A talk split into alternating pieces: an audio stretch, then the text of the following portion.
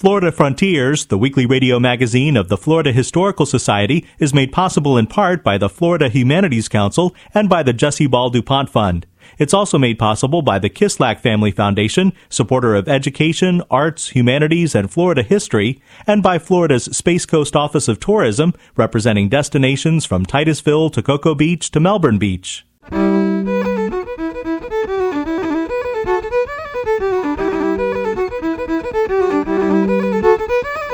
This is Florida Frontiers, the weekly radio magazine of the Florida Historical Society, on the web at myfloridahistory.org. I'm Ben Brotemarkle, and coming up on the program, the pristine wilderness depicted in the Marjorie Kinnan Rawlings novel The Yearling was an active community center for prehistoric people. There was shell works and earthworks all around. There was smoke from fires going up all over. Just a, a you know a real flurry of activity. It truly was at 4,000 years ago compared to today a metropolis. We'll discuss the history of the Harbor Branch Oceanographic Institute and visit Silver Springs near Ocala. They would go along the Ocklawaha, which is dark waters, and the mosquitoes and the brush was very dense. Then they would get to Silver Springs, and when they would describe it as this journey from darkness to light. That and more ahead on Florida Frontiers. Lake George, Florida, April 1878. I came across this lake once some years ago in a little mail boat that brought me home after fighting in the war with the Yankees. Came down this broad river going back into the wilderness, away from civilization, looking for a place to settle, a place to live, back into the scrub country. That's Gregory Peck in the 1946 film adaptation of the 1938 Pulitzer Prize winning novel The Yearling by Marjorie Kinnan Rawlings. Silver Glen Run was the isolated natural setting of the yearling, but thousands of years ago the area was a bustling center of activity for prehistoric people. Ken Sassaman is an archaeologist at the University of Florida. He's investigating Silver Glen Run, an area that was explored more than a century ago by early Florida archaeologist C.B. Moore. Sure, he did. Yeah, he was up and down the coast, but he also went into the St. Johns River Valley looking for the mounds and largely looking for mounds that contain antiquities. That's what he was after. So the shell mounds that we work on uh, weren't terribly rich for him. He dug into them. Uh, he was often disappointed. He would report that he demolished these mounds with little effort uh, and found very little in return.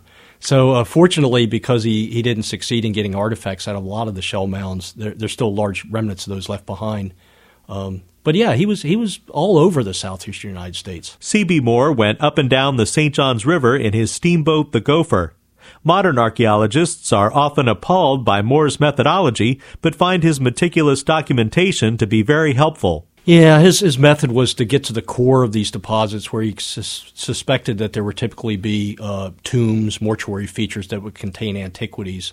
So he often trenched or tunneled into them, and um, you know, we could we could criticize that. It certainly uh, isn't the way we approach it today. We're more exacting, and we use you know a lot of methods that enable us to maintain the context and association of everything that we find.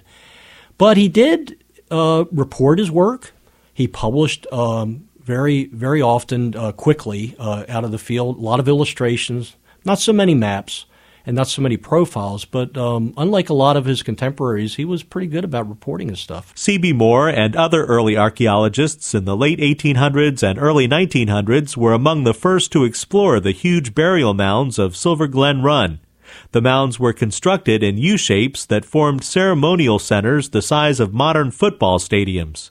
Ken Sassaman. The fellows in the 19th century that saw them for the first time, and even into into the 18th century, um, the Bartrams um, themselves saw these things. They entered a world that uh, was unfamiliar to them, and I think for the certainly for the 18th century, 19th century explorers that saw them for the first time, they had very little frame of reference for these things. But what they were seeing basically was a world that had been shaped by the deposition of shell and earth into ridges and mounds and amphitheaters. Often they used that term to describe these U-shaped constructions and I think you know it's, it's fair to say that what we what we have in Florida is a vast landscape of terraforming that Native American peoples had shaped the earth in ways that may often have had practical utility, windbreaks, uh, barriers to water, uh, rising waters, and so forth. But we think that given um, the consistent representation of these things in form across vast areas of, of the state, that there was cosmological motives behind this as well, that they were representing themselves that we do as modern people in commemorating events or belief systems. And, um, and they, they did it often at scales that were just simply mind boggling. It would take many hundreds of people, many, many you know, uh, days and weeks to construct these things. They had no heavy equipment. Uh, they certainly didn't have enforced labor, so these people were operating under uh, some sense of common will and belief. Um, it's it's pretty tremendous, and unfortunately, so much of it was destroyed in the early part of the 20th century for construction. A lot of the roads in Volusia County beneath the pavement are, are lined with shell. The content of these large mounds indicate that their purpose evolved over time. Ken Sassaman believes that what was once the site of a thriving community later became a place of ritual ceremony. Sudden and extreme changes to the environment of the area probably led to people using the land differently. Yeah, this has been one of the most fascinating results of our work is to show that mounds weren't uh, simply haphazard or random accumulations. When we look at these things in profile, which is to say that we cut a section through them, and we look at how they accumulated from the beginning to the very end, we see these layers, much like a layer cake. Archaeologists call this stratigraphy in which we see pretty abrupt and dramatic changes in the way that the, the, shell accumulated. So, for instance, the oldest one that we've worked on at the south end of Hontoon Island has a typical living surface at the base on which um, you know we have ash and artifacts and, and other human remains of dom- domestic living, everyday living. And on top of that, they deposited a very thick and expansive layer of shell, clean shell that you know very well could have been the remains of food, but it's not associated with anything else. We regard it as what we call a capping event. They they laid a bunch of shell on top of a former place of residence. Coincidence, we believe, with a time when the local environment took a, a turn south. It was no longer inhabitable. The river that was running along the side of the site may have changed course. We think it changed course. And then thereafter, for the next few centuries, they came back repeatedly and laid down thin layers of alternating light and dark shell, the dark shell being from burning. And they did this repeatedly for at least 16, maybe as many as 25 times on perhaps an annual basis or a semi annual basis. And our best reading on that, given what we know about it, is that it was a commemorative event uh, perhaps acknowledging through the same sort of practices that uh, that initiated the abandonment in the first place, their previous history, their previous occupation there, and ultimately it was a means of reconstituting communities that had found themselves, you know, disrupted by environmental change. They're coming back to their place of origin, but they have, you know, hence distributed themselves differently across the landscape. So I, I think it's an important uh, point that the shell mounds are more than simply just the uh, the remnants or the refuse of, of, of former living. It was a way of moving forward and reconstituting community on a regular basis. Florida experienced significant geographical changes while prehistoric people were living here. The peninsula that is now Florida was once much larger, with land extending far into the Gulf of Mexico. Yeah, it was a lot of dramatic change, especially between uh, the time people entered North America and Florida after 14,000 years ago until about 5,000 years ago. The rate of change was um, sufficiently great that you would notice it in your lifetime. And by that I mean to say that if you're living on the coast or you're living along the shore of a river, a creek, or whatnot, uh, by the time you're an adult, you would um, perhaps have seen it inundated, flooded, or in the case of the river, the river switching its course because of flooding and so forth. So it's it's pretty interesting actually to compare the coast with the river. In the coastal situation, uh, there may have been long stretches of time, hundreds of years, where the change was uh, constant and it was it was directional. It was always encroaching. The water was coming up and it was moving in, and that would have been something that would have uh, engendered culturally in these people's minds a sense of regularity, a sense of, of predictability, and they probably adjusted for it. In fact, I think that you know, people living 8,000 years ago were far better equipped to anticipate long term futures than we are. Now, contrast that with the river. The river system of the St. Johns is um, unchannelized the way that the Mississippi or the Tennessee River is. It's a more of a braided system that has a lot of different, you know, side channels that come and go. Things dip down into sinks, they come back up, they go into the lagoons, they disappear here and there. So that that environment, uh, despite the fact that it may have been constant change, wasn't directional change. And it wasn't change that anyone could predict, short of having an advanced degree in geomorphology. So, so I think that you know living on the St. Johns was particularly challenging. And instead of seeing people responding uh, as coastal peoples did by simply moving further and further inland as the water came up, they would have to shift dramatically from location to location, perhaps going from the southern part of the river system to the northern part, coming back to the middle part, moving back to the far northern region, and so forth. Many of Florida's huge burial mounds have been lost to environmental changes as well as modern construction, but there are still many left to explore. Archaeologists today have new tools such as LIDAR to aid their investigations.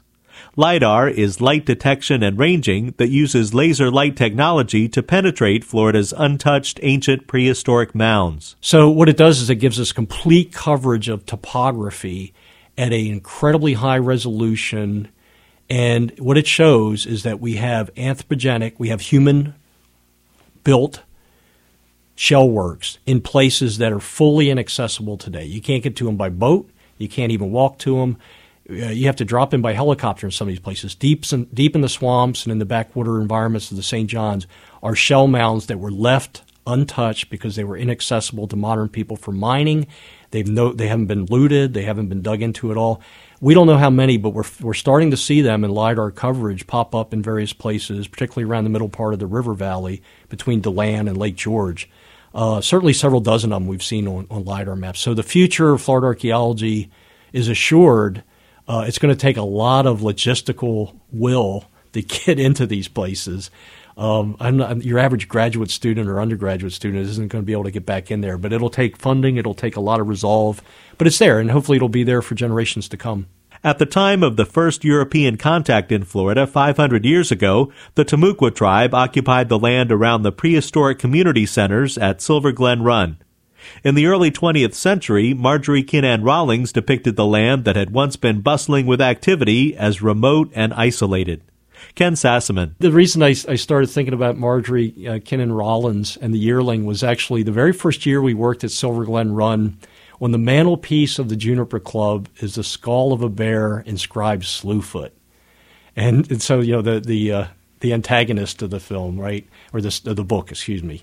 Um, and so uh, and then uh, you know I hadn't read it to that point. I'm ashamed to say I'm a northerner. I come down to Florida for the first time in '98, but I did read it and I watched the movie too.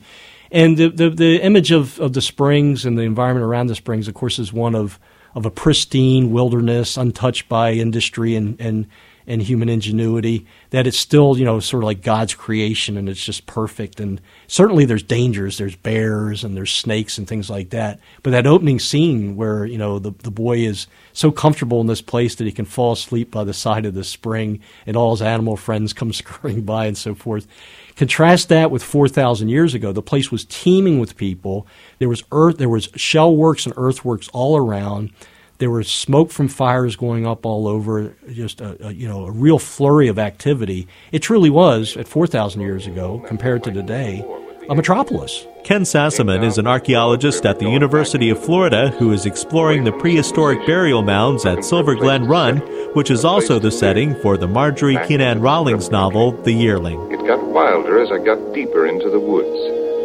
I liked it. Vegetation was denser, The trees had to struggle for a breath of air.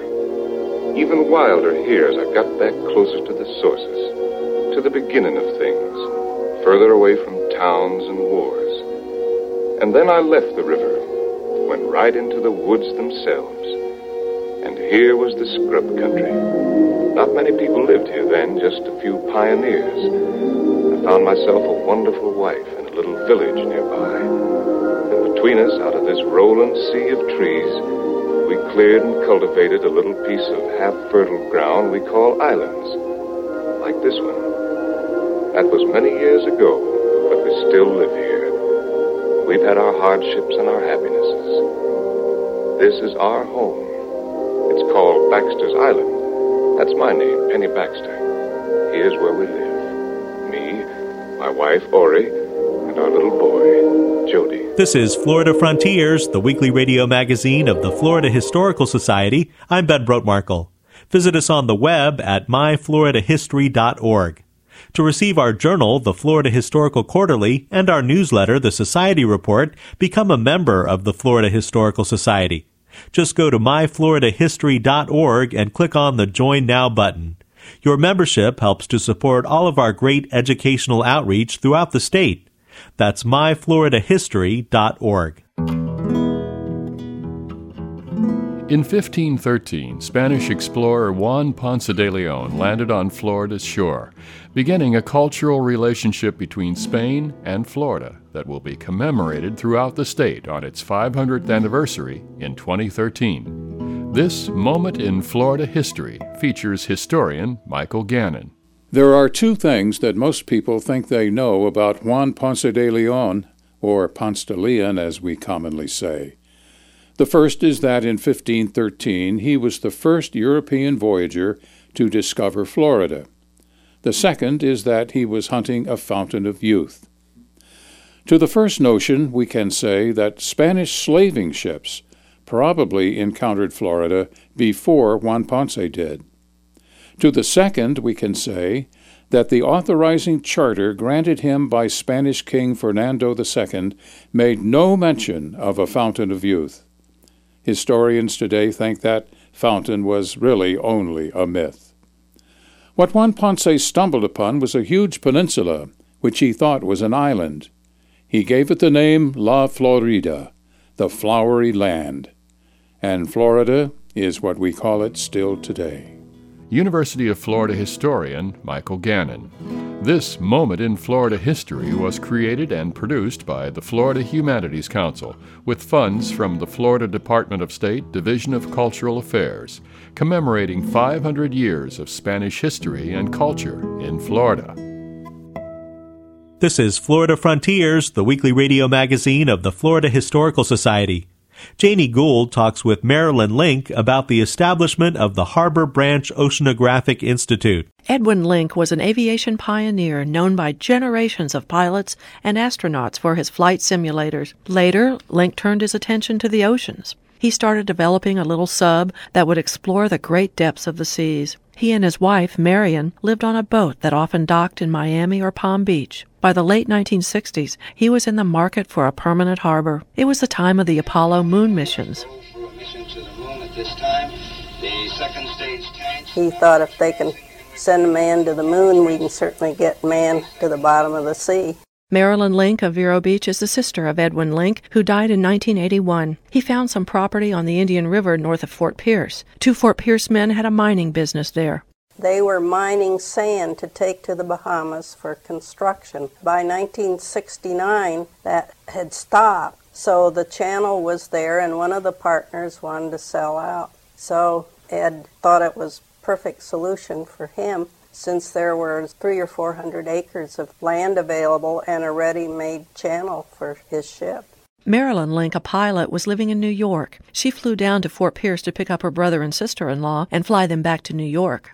And when I arrived and flew over this channel, I could not imagine what Ed and Marion were doing here. This place was mosquitoes and ants and sand and no foliage at all. I thought it was the Sahara Desert. I had no vision of to what it would ever become. What time of year was it? It was in the summer, July. Oh boy.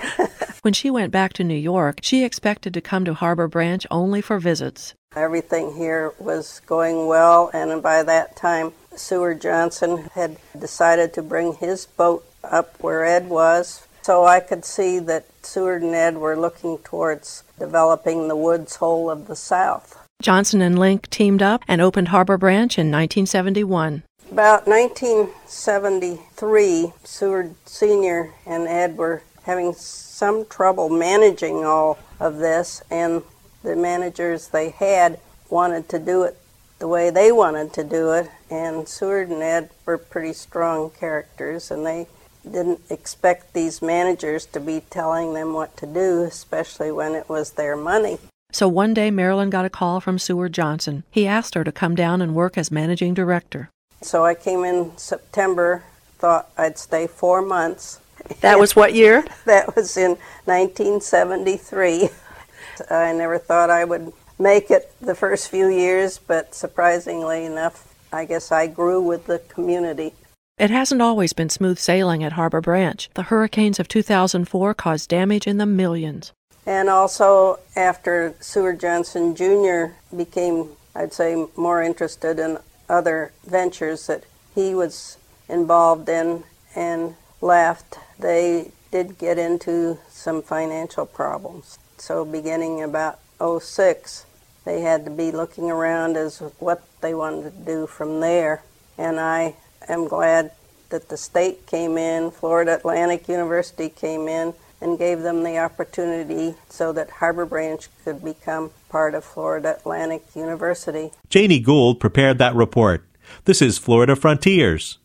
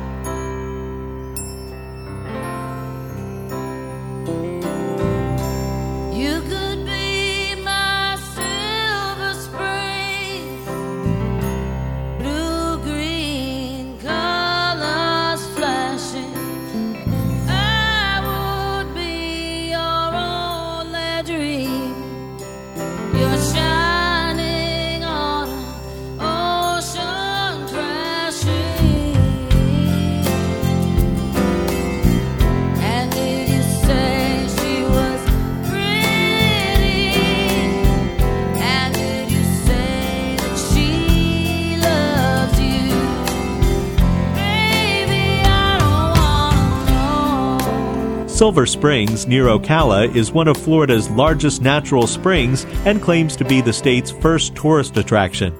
Bill Dudley reports on how the history of Silver Springs reflects the story of Florida's tourist industry. See the dark? Welcome to Florida Silver Springs, world famous glass bottom boat. My name is Oscar Vivo, Captain. Not long after the Civil War, when other American natural wonders like the Grand Canyon were being explored, the great artesian spring at the headwaters of the Silver River near present day Ocala was already becoming a tourist destination. In the late 19th century, people like Harriet Beecher Stowe and William Jennings Bryan traveled down the Ocklawaha River to view the springs from the deck of a steamboat. They would go along the Ocklawaha, which is dark waters, and the mosquitoes and the brush was very dense. Then they would get to Silver Springs, and when they would describe it as this journey from darkness to light. You had the dark waters, the thick branches, and then at the head of the spring, it really does open up, but also then the water turns crystal clear. University of South Florida PhD student Wendy Adams King has been studying the way Silver Springs has evolved over the last 140 years. Because it emerged at the end of the 19th century and continues today, it's an important site to look at to think about how American culture is changing during this time period. The first glass bottom boat was a large dugout canoe fitted with a long, thin window. The year was 1873. By the 1930s, electrically operated boats were taking tourists up and down the river. By the 1950s, the park was hosting nearly a million visitors a year. Although the boats themselves were captained by African American men who had grown up in the area, Silver Springs was off limits to blacks until 1949, when one enterprising captain, Eddie Vereen, convinced the owners to set up a section of the grounds for an African American beach. Paradise Park became an immediate success. The black was on the back, and that's the way we went. And the glass bottom boat will come on the black side and we would ride the glass bottom boat and go all over the water. Ocala resident Willie Bell Cannon remembers visiting the park in the late 1950s. And when we got on the glass bottom boat and rode, it, you talking about beautiful, it was a paradise. And we used to see the monkeys and the alligators and the, all types of birds. We used to see all of that and the fishes under the water. If you go down the river, straight down the Silver River, it was about a mile down on the right hand side, on the south side of the river. There's nothing there now just a, just a big pasture. Leon Cheatham grew up on the river and came to work at Silver Springs in the 1950s.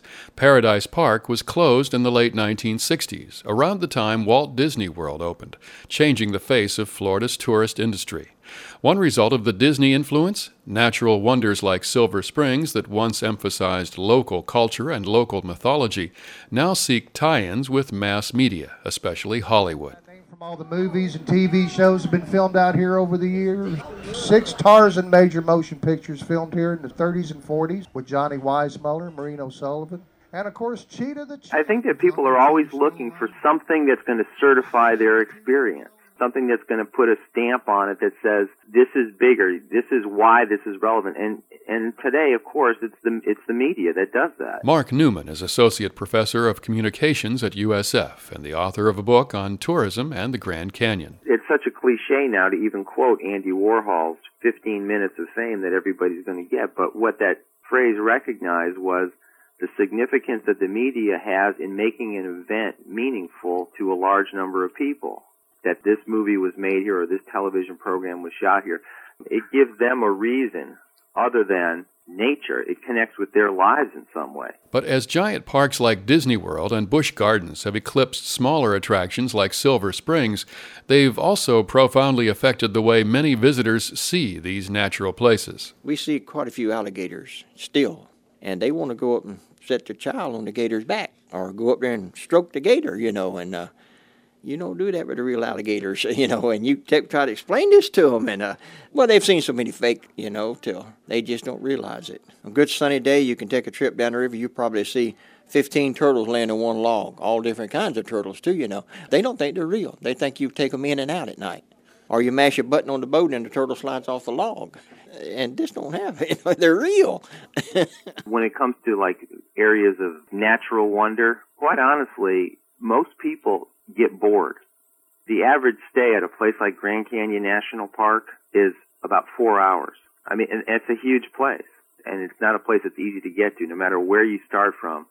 For many people, the the virtues of nature and scenery are not self evident spectacles in their own right. Although in the last few decades, Silver Springs has transformed itself into a kind of theme park with a jungle safari, country music concerts, rides and slides, and even an antique car museum.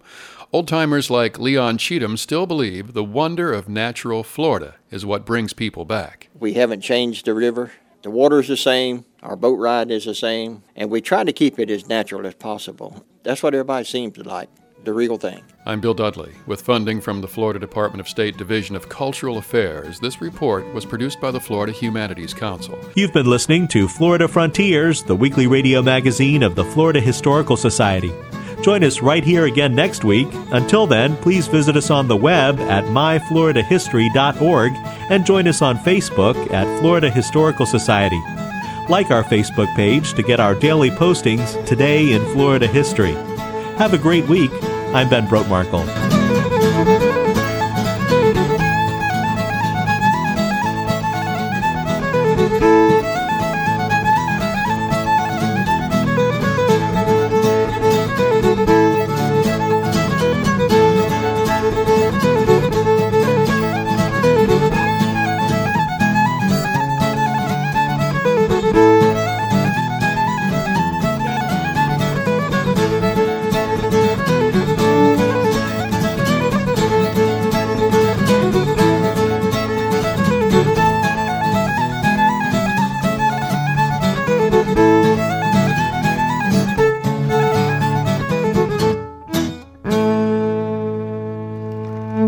Florida Frontiers, the weekly radio magazine of the Florida Historical Society, is made possible in part by the Florida Humanities Council and by the Jesse Ball DuPont Fund.